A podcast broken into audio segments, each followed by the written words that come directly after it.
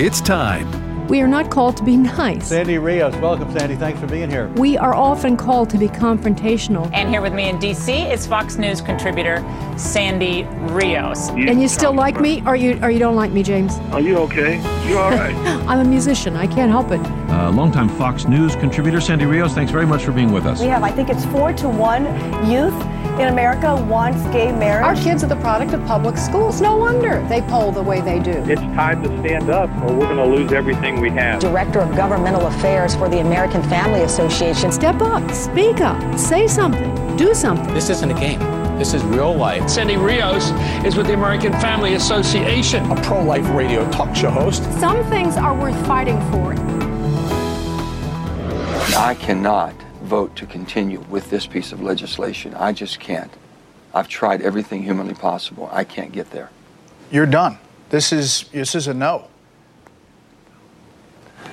This is a no on this legislation. I have tried everything I know to do. That was the voice of Senator Joe Manchin, and he's talking about the Build Back Better bill. He's saying he will not vote for it. What does that mean exactly? Well, several things. It means that the uh, the senators, the Democratic senators, will not be able to pass that massive spending bill. It's not just the money, although that's bad enough. It's also the parts of the bill uh, the environmental, the switching us to electric cars, the millions of dollars for and billions of dollars for things that will uh, provide for more chicanery in elections. It's everything. It's everything they want wrapped up in one uh, package. And just uh, remember that Bernie Sanders is the one who's been shepherding this through the Senate.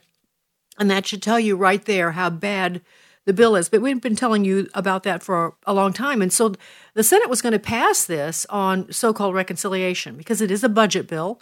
And there's a rule that you can pass a bill, bypass the uh, the filibuster rule, which requires 60 votes in order to vote on something, that you can bypass it if there's some sort of a budget element to it. So they had fully been planning to pass this by a margin of 51 votes. They only have 50 are for you know it's it's a 50 to 50 in the Senate, and so the vice president has to cast uh, the tie-breaking vote, and they thought they could easily uh, get this thing passed through reconciliation.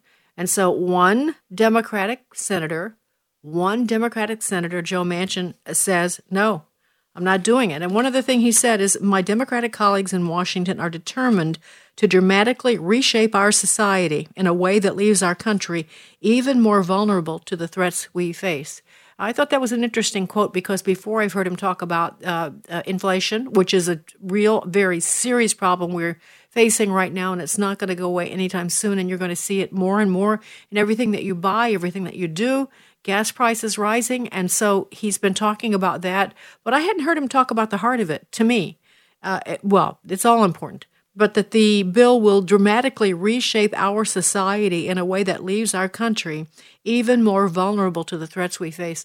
Uh, I have to say, I your host, your morning talk show host, was wrong about this because I didn't. I've never seen Joe Manchin take a stand like this, and I, I predicted that he wouldn't, that he would cave. And so the left, uh, from Bernie Sanders to Ilhan Omar to uh, um, the uh, White House press secretary, they're all over him. They're so mad. They're furious. They're calling him names. They're they're you know stomping and screaming. And I don't have time to even give you their remarks. Let's just say that he is uh, he's like uh, not very popular among them, which actually is very encouraging to me.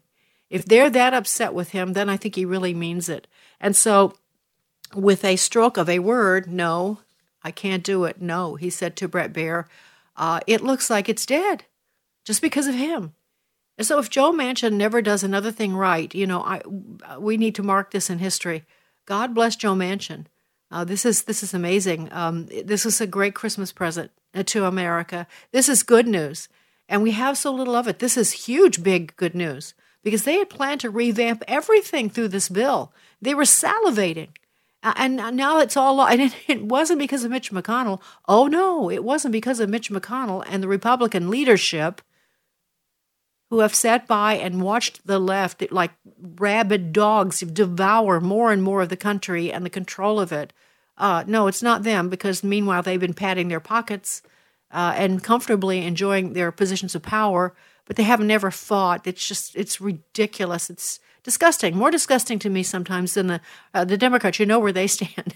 we know where they are. They say what they want and they go for it. But the Republicans, you know, oh, well, they bluster. They come before the mics and then they do nothing.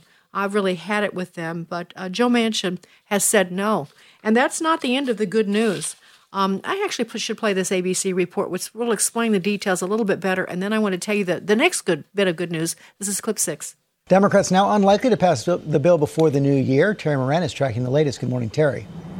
Good morning, George. That's right. Democrats will once again fail to meet one of their own self imposed deadlines. This one uh, to pass by Christmas President Biden's ambitious domestic spending agenda. Uh, Biden just can't get Senator Joe Manchin, maybe one or two others, on board that nearly $2 trillion Build Back Better bill. And the big sticking point this time the child tax credit that provides most American families with kids up to $300 per child per month. Manchin says that's just too expensive, uh, and President Biden uh, wants it very much in his bill, of course. It expires on December 31st, so there's urgency around that.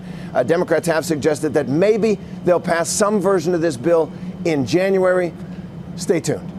Okay. Meanwhile, Terry, the president seems to be pivoting towards, pivoting towards voting rights, trying to get that done before the end, before the new year. That's not necessarily going to be any easier. Oh, that's going to be very hard, George. He, he did say yesterday, and this is a, a, sign from him, he said there's nothing domestically more important than voting rights, and he wants to put that now at the front of the agenda. The problem is the filibuster. He needs 60 votes in the Senate to get it done, and once again, Senator Joe Manchin and Senator Kyrsten Sinema of Arizona, they have made clear they are not going to change the filibuster, so it looks like right across the board, the president's agenda is stuck. Yeah, it's stuck. So sad. Uh, yeah, and so and, and, to that, to the voter rights thing, of course that that was that was George Stephanopoulos, and that's before Joe Manchin later in the day said no. He was a big no. He said that to Brett Baier, no. That means no. I'm not. I'm not. I can't vote for. I can't support it. I can't do this. And so, uh, right away, Joe Biden did pivot to the so-called voter rights bill, which has gone by all these other names. We've been talking about this since he came to power uh, about how they want to revamp our entire voter system and enshrine in law many of the things that happened in the 2020 election, like mail in voting and uh, just all kinds of things that no signatures, no proper identification. I mean, they were ready to go salivating, you know, once again about all the wonderful things they could do if they didn't have that icky voter identification rule and all the other uh, verification by that uh, the voter was actually who they said they were. But uh, now Kyrsten Sinema has come out, you know, double down. She will not allow. Uh, she will not allow them to pass that on reconciliation. She will not vote uh, for uh, cl- cloture to be done away with in order to vote for this bill. So she's actually she made a statement, supposedly behind closed doors, that there were other members of the Democratic Senate caucus uh, who also were hesitating about this bill, but that, that they were hiding behind her skirt. So, you know, that's a little humor. So, but now I want you to know something because this was, I found this very interesting. You know, I talk about voter integrity a lot and what happened in 2020 because I actually happen to think there was a problem, but I was all wrong. I have been totally wrong about that. Eric Shawn set us straight on Fox News on Sunday, clip 11. You know, we're still hearing about those discredited claims that the 2020 presidential election was stolen. Well, now an exhaustive investigation says it was not, and that the number of suspicious votes in the six key battleground states turned out to be 473. This from an exhaustive Associated Press investigation of every potential voter fraud case in those states. The AP says it found there was no conspiracy to rig the election and nowhere near enough votes, they say, to affect the result that were suspicious. In Arizona, the number of suspicious votes tallied 198, Georgia 64, Michigan 56, Nevada 98, Pennsylvania 26, Wisconsin 31. That totals the 473 out of nearly 22 million votes that were cast in those six states. And voter fraud cases are being prosecuted right now. The latest arrests are three residents of the huge Florida retirement community, the Villages, charged with voting twice. Officials say two of those who were arrested are registered Republicans. Meanwhile, in Pennsylvania, a 72 year old registered Republican there was sentenced to three years probation after authorities say he voted in person, then went back wearing sunglasses to vote in uh, his son's name. Prosecutors say a 68 year old man tried to get an absentee ballot in that state using okay, that's his enough. dead you get mother's the point. name. You get the point. There's only look. This is an exhaustive study by the AP, exhaustive, into all six of those key states. And there were only 473 uh, fraudulent votes in all of the 22 million cast. Only 473. So says Eric Shawn. Problem is, he's talking about apples and oranges. He's talking about actual voter, a single person voter fraud cases where one person went into the polls and did something, falsified information, and there's some claim about that. That's all they track. They're not tracking all the things that you and I are talking about. And if that, you know, if you listen to Cleta Mitchell, who was with me on Friday, we broke down what's happening in various states and what we are finding. But if that's, you know, not enough, then I'll just tell you this story. Uh, there is a Philadelphia mob boss. His, he's called Skinny Joe Merlino. Uh, and um, he has okay, let me just read this. This is from, what is this from? This is the Buffalo Chronicle. The innermost circles of the American mafia are abuzz. The boss of the Philly mob, Skinny Joe Merlino, is taking a victory strut, hobnobbing around the highest echelons of old time mafia folk, mostly in Florida, describing what may have been the heist of the century, the 22, 2022, the 2020 presidential election. But an associate says that Merlino might just be willing to flip on Joe Biden and the Pennsylvania political operatives who ordered up some 300,000 election ballots marked for Biden. A source alleges that Merlino and a lean team of associates manufactured those ballots at a rate of $10 per ballot, a whopping $3 million for three days of work. They were then packaged into nondescript cardboard boxes and dropped off outside the Philadelphia Convention Center. Sources who spoke to the Chronicle on the condition of anonymity said that Merlino picked up those ballots from two private households where a trusted handful of associates were busily marking ballots with Sharpie markers. They were paid more than $1,000 per hour, often producing thousands of ballots every hour for more than 60 nearly consecutive hours. And the ballots were purchased in cash.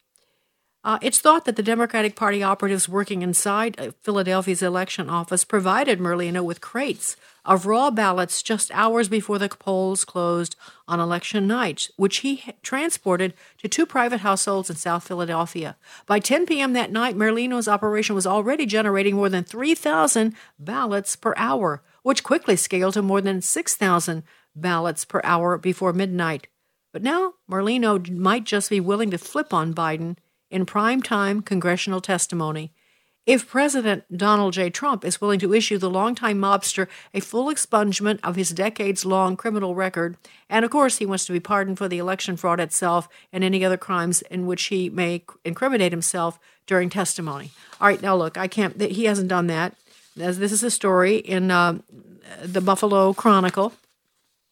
But uh, the story's very detailed. It's actually not the first time I've heard about this, but that's more detail than I've heard. So, uh, you know, maybe Eric, maybe the AP didn't look into this. You think? No, I'm sure they did not, because all they did was uh, they looked in the six states, according to what he said, to the individual cases of charges being uh, launched against individuals who voted, you know, illegally. Now, I don't even know if that's complete what they did. I, I don't know enough about it. I just read the article. Uh, I just heard Eric say what you heard Eric say. All I can say is there is enough fraud to sink a battleship in these states, and it's coming in different ways. It's coming in voter fraud, it's coming in manufactured ballots, it's coming in found ballots, it's coming in postal workers uh, changing, you know, information. It's, it, you know, it's, it's just, uh, yeah, so don't be confused. And Eric, you know, he used to be good after 9 11, he really was, he was very impassioned about the, the attack on New York. And I'm not sure what happened to him, but something did. And now he's busily, you know, maybe he'll go to work for CNN. I, maybe I should recommend that. All right, well, there's more good news this morning, actually. More good news. So stay tuned. Sandy Rios in the morning on AFR Talk.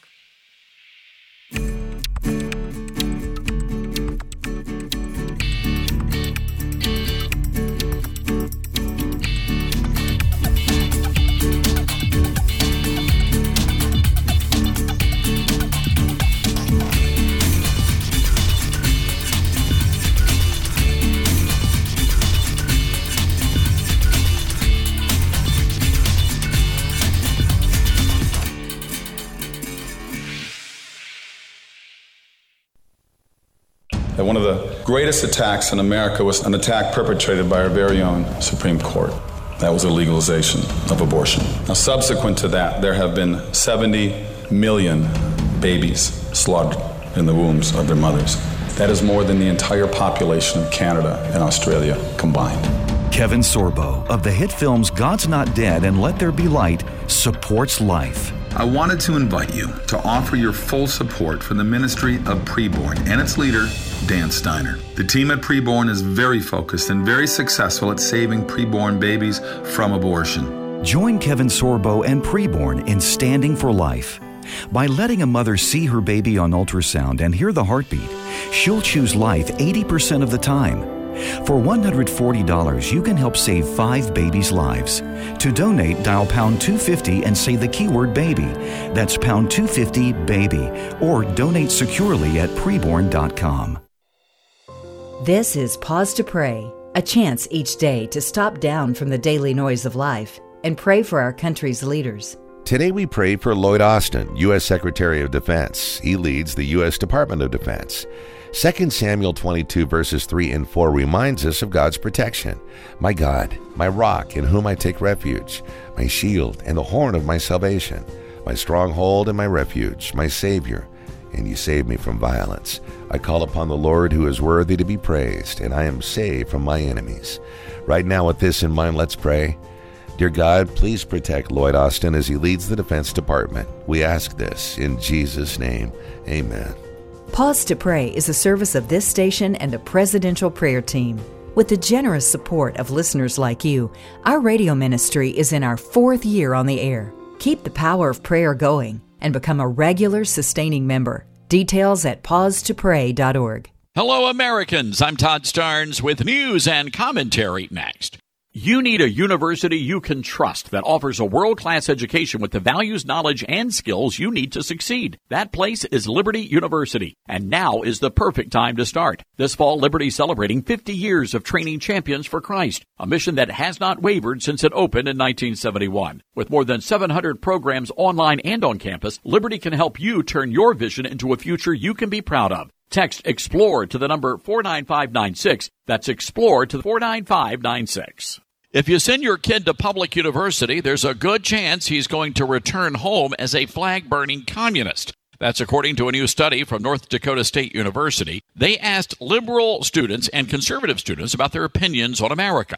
73% of conservatives say they are proud to be an American, but liberals, well, not so much. 57% of the leftist children said they're ashamed of our nation, ashamed of the land of the free.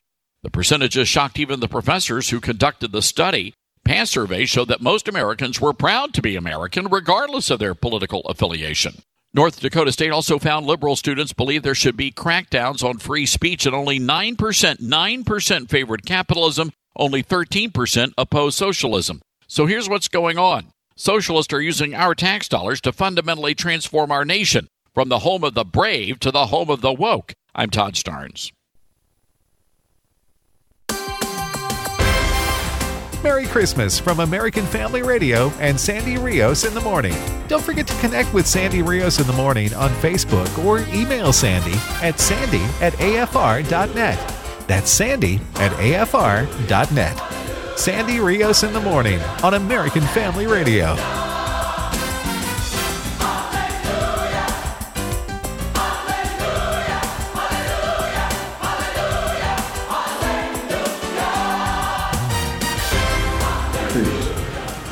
Unvaccinated, we are looking at a winter of severe illness and death unvaccinated. For themselves, their families, and the hospital they'll soon overwhelm. All right, so there you go. Uh, What was that? We're looking for a winter of severe illness and death, says the President of the United States. We're looking for, we're looking forward here. This is going to happen. A winter of severe illness and death, especially for the unvaccinated. So just, you know, hang on. You have a lot to look forward to. And of course, uh, someone has observed that they're losing, they, meaning Dr. Fauci, President Biden and his administration, all these uh, governors that love the lockdowns, and even people who love the mandates and the lockdowns, they're losing the argument. People are pushing back. People want to be free. And they're finding out that this is really, when you look back on the words that have been spoken and the minds that have been changed and the Uh, the promises that we're going to have just a few weeks of lockdown. There will, you know, then this will be over. And if you just have a vaccine, you'll never get the virus and you'll be fine. And then, but now you need a booster and then you'll be fine. But then you're not fine. Elizabeth Warren, actually, by the way, has COVID. She's doubly vaxxed and boosted. Cory Booker, the senator, also now is reporting that he has COVID. He's the same. And so that's not true. So people say, wait a second, but you told us you told us we could have our lives back, but oh, we're not getting our lives back now. We're going to have to go in more lockdowns because now places all over the country are locking down, universities are locking down, uh, schools are locking down, not everywhere, but in many places. Uh, things are locking down, and I found it really interesting on the heels of that story. Uh, there is a there's kind of a more at least more exposure now of all the money uh, that the federal government gave in COVID 19 emergency relief funds have gone to teachers getting raises and bonuses and administrators. So, all that money, that tax money that they gave to help the schools reopen, you know, to make them safe for our kids, actually went to the teachers and to the administrators and bonuses and teacher raises. And it's broken down in an article by Just the News but uh, that's that's uh, that's the they know that's kind of the heading. Uh, there are uh, there are of course exceptions to this, uh, and one of them is Florida. Governor DeSantis talked about the, the whole notion of of lockdowns and mandates uh, on a Sunday news program. And this is clip nine. Let's hear what he had to say. Well, Maria, first I would say that if you look at what's happened in the north in some of these states, they've had record COVID hospitalizations, that is being driven by the Delta variant. And so, yes, we are seeing Omicron in Florida and really all throughout the country. Fortunately, Omicron is not shown to produce the same level of hospitalizations uh, as the Delta variant did. Now, we'll see if that changes, but the numbers of South Africa, you know, I thought by and large were very encouraging and didn't justify the hysteria that you saw by a lot of folks in corporate media. At the end of the day in Florida, Floridians know we will not let anybody lock them down. Uh, we will not let anyone take their jobs. We will not let anyone ruin their businesses, and we will not let anyone close their schools. So people are going to be able to live life. They're going to be able to make their own decisions. I cannot believe that something that started with 15 days to slow the spread, now almost two years later, you're seeing lockdowns and closures. There are places, Maria, some of these universities, they force everyone to be vaccinated. They force them to wear masks, and they still lock down because you have uh, these cases going up. And so in Florida, people are going to be able to make those decisions. We do put a lot of emphasis, unlike most states, and certainly unlike the Biden administration,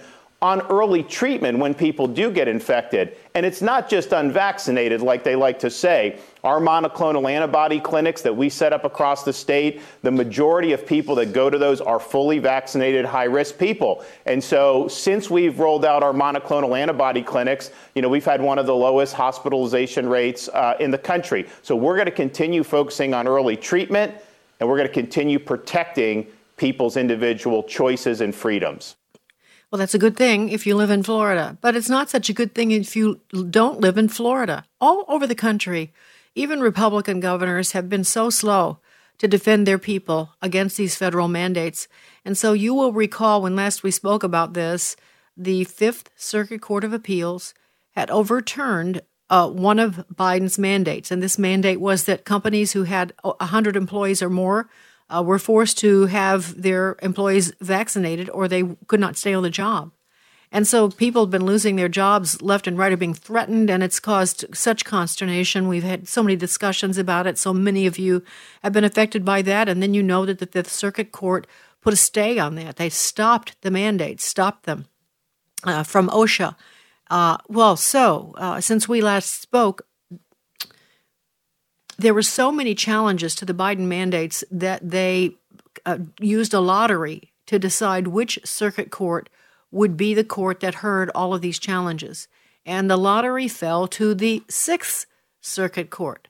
So my the Fifth Circuit Court is uh, allegedly the most conservative court in the in the United States. The Sixth Circuit, not so much. Not like the Ninth Circuit in San Francisco, but not as conser- not as reliably uh, faithful to the Constitution, shall I say, as the Fifth Circuit Court. So guess what happened in the last couple of days. The Sixth Circuit Court, a panel of three judges, one of them, uh, in fact, the one that wrote the majority opinion, an Obama appointee, decided to reinstate the Biden mandates. So that's three members of that circuit. I can't understand why the someone did not appeal to have an en banc, as they call it, hearing where all of the justices from the Sixth Circuit hear this. But it was only three of them. Uh, I don't know what would have happened if they'd all heard it, and I don't know why uh, now suddenly all of these entities are appealing to the Supreme Court. That actually makes me nervous because the Supreme Court has shown really that they are just cowardly when it comes to these things. They have already made two major decisions ruling against people like the last one, with healthcare workers in New York State who were appealing just that they, they could they could not get a religious exemption in New York State, uh, in, in spite of their conscience on aborted tissue being used uh, aborted cells, fetal tissue cells being used in these uh, vaccines or other kinds of conscience, you know, the right to the, the sanctity of the human body and all of those things. They just, the court said no, they had no right. The Supreme Court. So now it's going to go to the Supreme Court, and it's pretty distressing to me, to be honest. I was pretty upset about this. Um, three companies now are appealing uh, to the Supreme Court. They are uh, Phillips Manufacturing and Tower Company, Sixarp, and Oberg Industries, and the uh, Missouri Attorney General. Uh, is his name Eric? Isn't it? It's uh, um, he is the one leading this, or yeah, Eric Schmitt. He's shepherding this thing through, and uh, they are they've appealed to the Supreme Court on this. And this is what they say frustrated with a minority of Americans' medical choices, the executive branch has attempted to control and surveil the vaccination schedules of enormous swaths of the country's population. Um, the arguments advanced by the executive branch admit to no cognizable limits on federal executive power. So they're appealing to the Supreme Court, and uh, maybe we'll hear once again, you know, what. Uh, we'll give them another chance, Amy Coney Barrett and uh, Brett Kavanaugh and uh, John Roberts, to do what's right and to remember why you went there. You went there to defend the people, not to be invited to cocktail parties in D.C. and find favor in the very liberal uh, judicial uh, um, legal establishment. And so the rule is this is very threatening. The OSHA rule threatens fines of up to $13,600 per violation. It also threatens in a fine of an additional $13,600 per day that an employer does not abate the violation. And for a willful or serious violation, OSHA can issue a fine of up to 136 thousand uh, dollars. The companies in question have until January 10th before the OSHA has been so gracious. They've extended the deadline. They will not, you know, exact those horrific fines until January the 10th.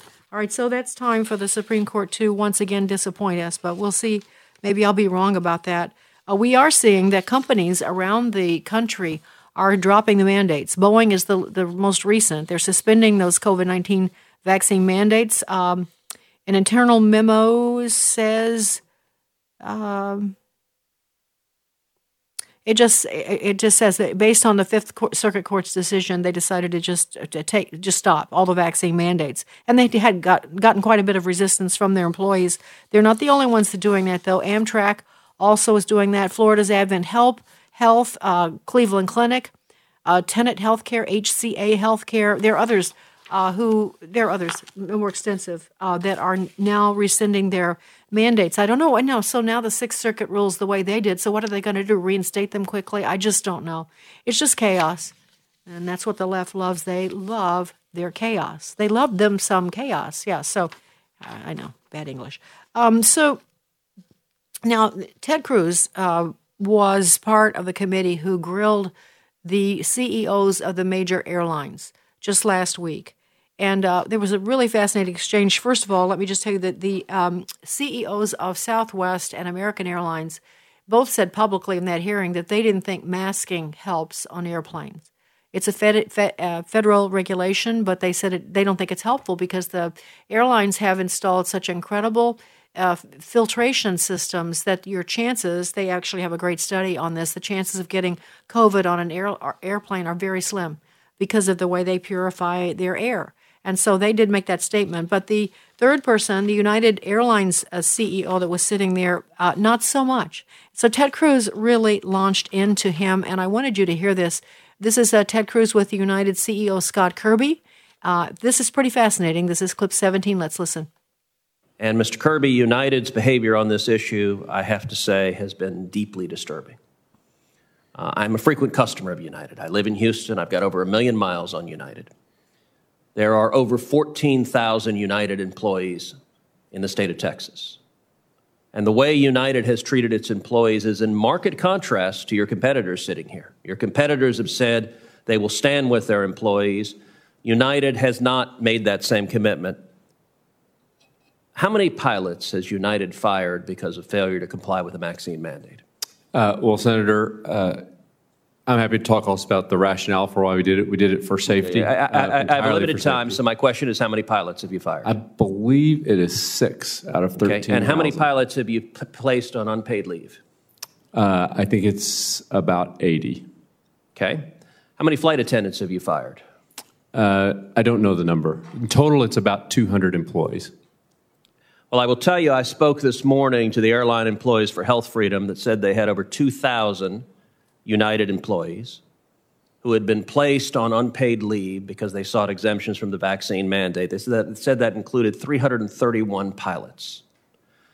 I will also note that I have been literally inundated with United employees complaining about United's callous disregard for the rights of the, of the pilots.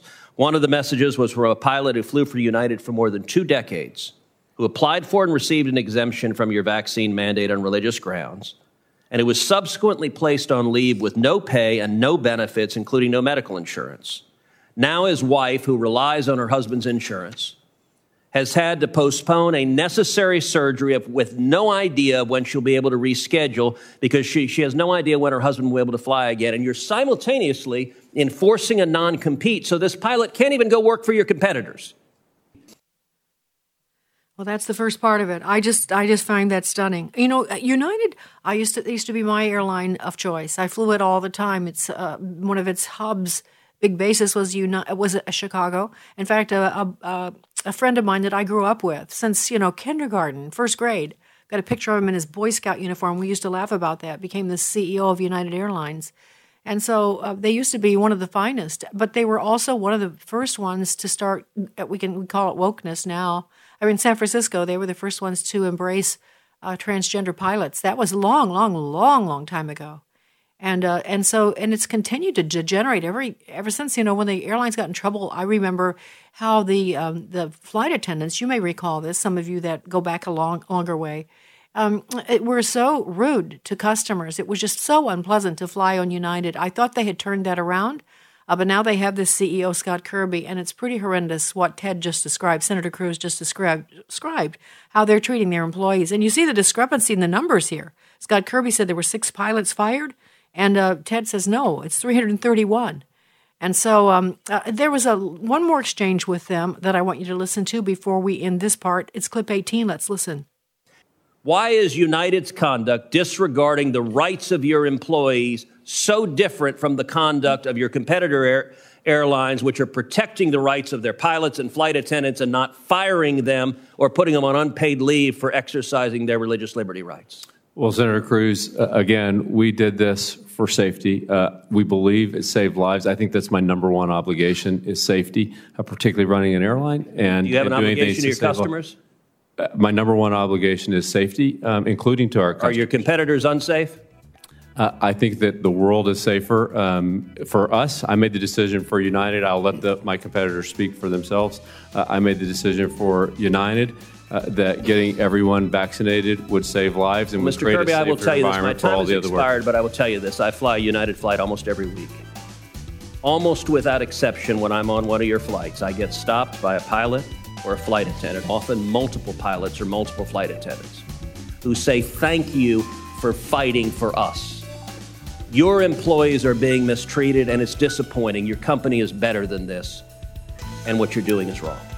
Yeah, it's true. Thank you, Senator Cruz. And uh, this is it gets down to human treatment. The abuse that people are uh, exacting over this co- these COVID rules is amazing to me. There's more on COVID when we return. Stuff happening in Europe is just amazing. So stay tuned. Sandy Rios in the morning on AFR Talk. When you hear this. This is American Family News. You know what follows is the truth. Your news from a Christian perspective. Hundreds of teachers are going to have to walk into that school building and they are forced to swallow political ideology that in many cases violates their very faith and conscience. If you miss it at the top of the hour, American Family News podcasts are available at afn.net and sign up for our daily news brief at afn.net. This week on Pathway to Victory, Dr. Robert Jeffress shows what we can learn about Jesus from two remarkable encounters with the poor, the downtrodden, and the outcast. Then Dr. Jeffress presents a selection of very special Christmas messages to help prepare our hearts for this year's celebration. Join us all this week for Pathway to Victory with Dr. Robert Jeffress. Weekday mornings at 6 Central on American Family Radio. Then I saw a new heaven and a new earth, for the first heaven and the first earth had passed away, and the sea was no more. And I saw the holy city, New Jerusalem, coming down out of heaven from God, prepared as a bride adorned for her husband. My name is Abraham Hamilton III, and this is the Hamilton Minute. The city lies four square, its length, width, and height all equal, 1,380 miles for each dimension. The city's wall is 216 feet high, 12 gates surround the city, with each gate made of a single pearl. Streets of gold so pure they're translucent. No need for a sun. God's glory lights the city. No tears, no pain. I wouldn't miss it for the world.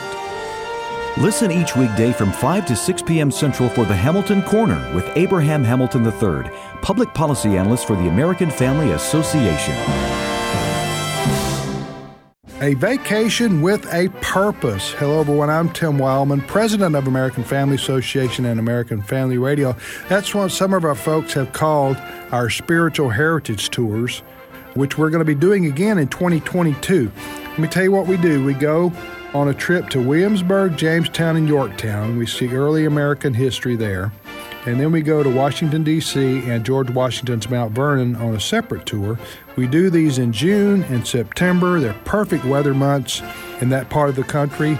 Stephen McDowell, who is a historian and author of America's Providential History, he will be our expert on the trip. So we'll have a historian joining us on these tours. It's going to be a wonderful time together in our nation's capital and in Colonial Williamsburg in 2022. June and September. If you want to go, go to the website spiritualheritagetours.com. Spiritualheritagetours.com.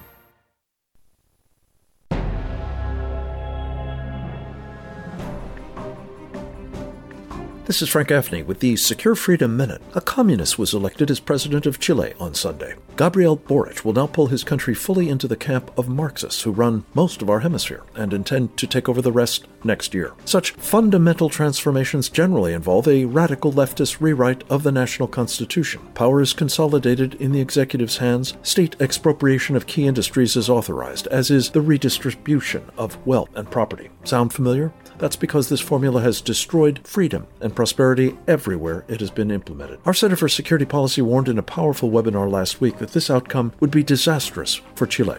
Worse yet, it sets the stage for similarly ominous outcomes in votes in what are basically the hemisphere's last standing free world nations, Colombia and Brazil. Learn more at securefreedom.org. This is Frank Gaffney.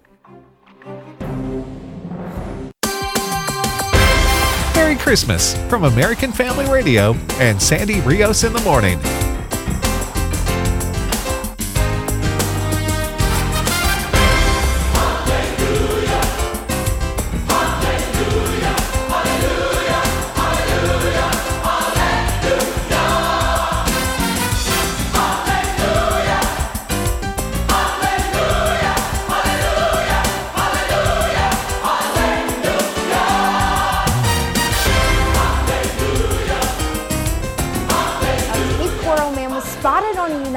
Airlines flight masking up, but not with one of these. He actually was wearing underwear on his face. This is Adam Jenne.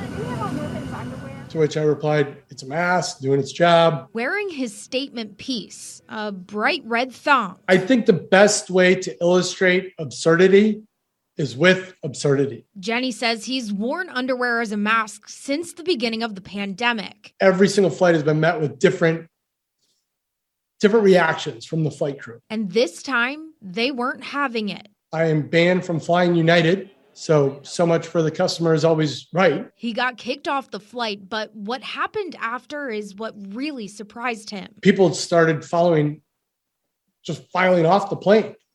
Maybe a dozen, something like that. It happened after this guy questioned why Jenne got removed. Then he says others followed his lead. It's nonsense. It's all nonsense. COVID doesn't know that we're at cruising altitude. It's stupid. The whole thing is theater. Even as COVID cases start to climb again and hospitals fill up across the country, Jenne is comparing himself to civil rights icons. Everything else that has sparked change in this country has started from everyday people. Rosa Parks was nobody famous. She changed the course of history. United Airlines says Jenne wasn't in compliance with the federal mask mandate, and they gave him a refund. Jenne will try to fly again tomorrow with a different airline. Hopefully, Spirit has a better sense of humor tomorrow. We'll see, I guess. Reporting in Lee County, Sarah Metz, NBC2. Okay, so that's funny. Yeah, it is funny because a guy putting, you know, a thong piece of underwear on his face as his mask is pretty funny. Uh, and you could say he's a, a buffoon or that's silly, but, you know, he has a really good point. And the irony of the story, you can see, you know, him in his seat, that someone's filming this as it's happening is that suddenly this man stands up, another passenger. No one's yelling, no one's out of control, and they're challenging. He's got he's covered. What are you talking about? What's the problem? You say you want someone to be, you know, his face and nose covered. Uh, and so then what did he say? Dozen people got off the plane, and I think you know this really is what it's going to take. I think of especially those situations where women were kicked off planes with their little children because a child, a baby, like a two year old, wouldn't keep a mask on. If you remember seeing all of those, people should have gotten up and just walked off the plane. That would have done. That would have done what no court could do. That would have done what uh, nothing could do. That would stop the mandates if people would just say no. And that's been. It's really pretty easy. Just no. I'm not doing it. I'm not doing it. It's not easy when your job is at stake. I don't want to minimize that. I'm not saying that. But a lot of us are in a situation where we could just say no. Just no, I'm not doing that. I'm not doing that. That's wrong. It's not constitutional. A mandate is not a law. It's a, it's an arbitrary rule passed by someone who has that doesn't have that authority. And I'll give you an example of the kinds of people that are calling the shots here. This is probably the most one of the most important stories that I have to tell you today. You know, Francis Collins. I've been sort of uh, I'm not I'm not a fan. Uh, he's the head of the National Institutes for Health. I've told you that he made his fame on mapping the human genome, like back in the 90s. Uh, he was supposed to be, uh, you know, so brilliant, and he was a Christian, and the Christian community just fawned over him. I remember this. I'm holding up my hand. I remember watching this, and I thought I didn't know. I didn't know who he was, or I don't even know that I ever saw him speak. I maybe I did, but as I've gotten to know him, he it just sounds like I'm sorry, I can't. What kind? My mother. What mother? What can I say about this man? uh, he's uh, he's just a fool. He's a very wicked fool, as far as I'm concerned. I played it, played you this song he played for his staff because his last day I think was Sunday. Just a goofy, silly song, and every time he's on, uh, I just uh, the the goofiness of the man. But it's it's a dangerous goofiness. You know, there are people that are just wicked and they're kind of smart wicked, and there are people that are kind of dumb wicked. And uh, that's what he strikes me as. So he's deeply involved in this. And let me just tell you, give you an example of now, it's not just an impression of the kinds of things that he was up to. This is very important. This is an exchange. Actually, I think going to give you more background before I talk about this. When the COVID lockdown started, a group of uh, world renowned medical personnel wrote what was called the Great Barrington Declaration. We talked about it this is such a long time ago. It seems like oh so so yesterday. but the Great Barrington Dec- Declaration, and they said, "Mm, as infectious disease epidemiologists and public health scientists, we have grave concerns about the damaging physical and mental health impacts of the prevailing COVID 19 policies and recommend an approach we call focused protection. And at that time, they have uh, they have 890,000 signatures. They've got, um, let's see, it's a group of scientists. This was filed on October the 4th, okay? So, way back, October the 4th. Um, I want to tell you more about it. it. The three doctors spearheading this were Dr. Martin Kulldorff, who's the professor of medicine at Harvard University, a biostatistician, statistician, an epidemiologist with expertise in detecting and monitoring infectious disease outbreaks and vaccine safety evaluations.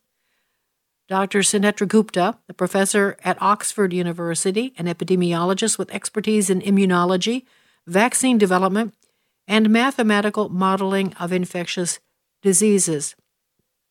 And Dr. J. Bhattacharya, professor at Stanford University Medical School, physician, epidemiologist, health economist, public health policy expert focusing on infectious diseases and vulnerable populations.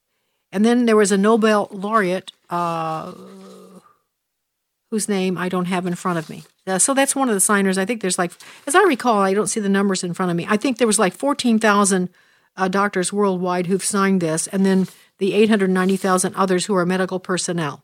All right, so, and basically they're saying that uh, in the Barrington Declaration that the shutdowns and lockdowns are so harmful for children, like not going to school, for the social construct, for, you know, the, the fallout, suicides and job loss and economic problems and psychological struggles and all of that, uh, that natural immunity, herd immunity, uh, with uh, targeting a, a focus group of the more vulnerable to treat them more aggressively, but not a general population shutdown. That's basically what they're saying.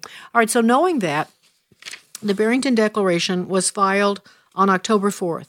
And now, because of a Freedom of Information Act filing, I don't know who did that, might have been Judicial Watch, but I don't know. On October the 8th, which was four days later, uh, there an email has been revealed between Francis Collins and Dr. Fauci, and that's what Brett is going to ask Dr. Collins about in this clip. Let's listen, clip eight. In a newly uh, released set of emails received from Freedom of Information Act between you and Dr. Fauci in October of 2020, you referenced the Great Barrington Declaration. That was a group of epidemiologists and public health scientists who wrote, quote, "We have grave concerns about the damaging physical and mental health impacts of prevailing COVID-19 policies. Continuing current lockdown policies are producing devastating effects on short and long-term public health." In this email to Dr. Fauci and Cliff Lane at NIH, you write, quote, Hi, Tony and Cliff, see, and you connect to the Great Barrington Declaration link. This proposal from three fringe epidemiologists who met with the secretary seems to be getting a lot of attention, and even a co signature from a Nobel Prize winner, Mike Levitt, at Stanford. There needs to be a quick and devastating public takedown of its premises. I don't see anything like that online yet. Is it underway? Francis, did you write that? I did write that, and I will stand by that. Let, let me explain. What was being proposed there was basically saying, let's not worry about mitigation, let's just let this virus rip. Uh, this is, of course, before we had vaccines. And basically, these, I will call them fringe epidemiologists who really did not have the credentials to be making such a grand sweeping statement, were saying just let the virus run through the population and eventually then everybody will have had it and we'll be okay hundreds of thousands of people would have died uh, if we had followed that strategy. So I'm sorry, I was opposed to that. I still am, and I'm not going to re- um, apologize for it. There are times when people make crazy uh, proposals on the basis of pseudoscience, and that needs to be called out. So these are fringe people. Dr. Martin Kulldorff of Harvard University, biostatistician. Do I need to read all this again? Dr. Sunetra Gupta, professor at Oxford University, epidemiologist. Uh, Dr. Jay Bhattacharya, professor at Stanford University Medical School, epidemiologist, health economist, on and on. These are fringe. These guys are just fringe. You know, you know, using like what fringe information on health. And so, here's the deal. You think about what Dr. Collins said here. This proposal from three fringe epidemiologists who met with the secretary seems to be getting a lot of attention and even a co-signer from a Nobel Prize winner, Michael Levitt at Stanford, another French person, I guess. Yeah, he must have been in the fringe list too. There needs to be a quick and devastating published takedown of its premises. We have to stop them. We have to shut them up. Could I just point out to you that if you've ever studied science, and you all have, surely, uh, there's scientific theory, and you have a hypothesis. And the whole process of science is that you debate uh, your findings. Uh, this is it. We want to know what the truth is, right? Right?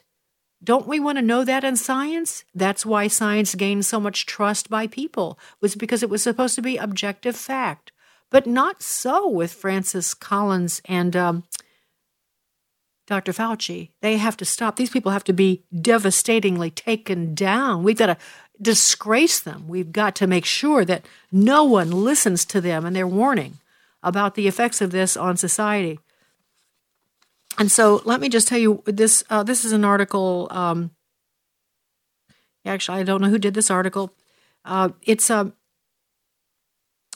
it tracks what actually happened in the days that followed. So uh, the Great Barrington Declaration was decla- was written and published on October the 4th. This email from Collins to Fauci happened on October the 8th, 4 days later. So what happened? You go back and you look into Google. And so um, a web search of Google in that time period is quite telling, aside from the site itself and a Federalist article praising it. Even my non I'm sorry, there's no author written his name on this article. Even my non Google web search turns up mostly negative hits on the topic, including some doozies. The Guardian uh, wasted no time at all writing a hit piece the very next day, and it was titled Herd Immunity Letter Signed by Fake Experts, including Dr. and it has their names in it. And here's another one U.S. News and World. The Great Barrington Declaration When Arrogance Leads to uh, the Great Barrington Declaration calls for a focused protection approach with a goal of herd immunity to the novel coronavirus. There was a long history of human arrogance. That's their sub uh, subtitle. And this one is from um, conversation.com. These are Google searches. This is what's coming up at the top when you try to Google the, the Great Barrington Declaration. Five failings of the Great Barrington Declaration's dangerous. These are cut off, so I can't read all of the, the end of it. So uh, it says the Great Barrington, in the subtitle, the Great Barrington Declaration, supported by U.S. President Donald Trump, is naive and dangerous. Physicians and scientists must be responsible in our pronouncements and not so mistrust of. So that's, um, here's another one. The Great Barrington Declaration, capitalism's global policy of herd immunity. And then here's another one. This is, uh, why has Google, this is, uh, hang on, so this Okay, I'm just going to read this because I'm not quite sure. This this is one of the headings that comes up on Google when you when you searched on that day that the Great Barrington Declaration. No, after the word went out to Dr. Fauci that they need to stop. We stop. This is in October. Why has Google censored the Great Barrington Declaration? The two most popular subreddits for discussion of the coronavirus regarding COVID 19 and coronavirus have both been removed uh, links to the Great have both removed links to the Great Barrington Declaration. So they actually just completely wiped it off the internet so that you couldn't find it. And so they did a devastating takedown. They actually did it. And why? Because uh, because they disagreed, and because they want you to get a vaccine and a booster and another vaccine. Because they're tied to the business interests. They're tied to the um, Bill Gates of the world, who are making tons of money, as I suspect I just suspect Dr. Fauci, with his patents and ties to Pfizer, and uh, no doubt Francis Collins, too. What else would explain uh, his anger and doubling down on this? Uh, so um, we're, we're in a situation where it's just so corrupt and the, the scary thing about it is that so many of our friends and neighbors are still still don't see it. They just don't understand. That's why we just have to keep hammering away. You know, fact checked by nature, as Dr. Robert Malone says. It's such a great phrase. Fact checked by nature. Sandy Rios in the morning on AFR Talk. The views and opinions expressed in this broadcast may not necessarily reflect those of the American Family Association or American Family Radio.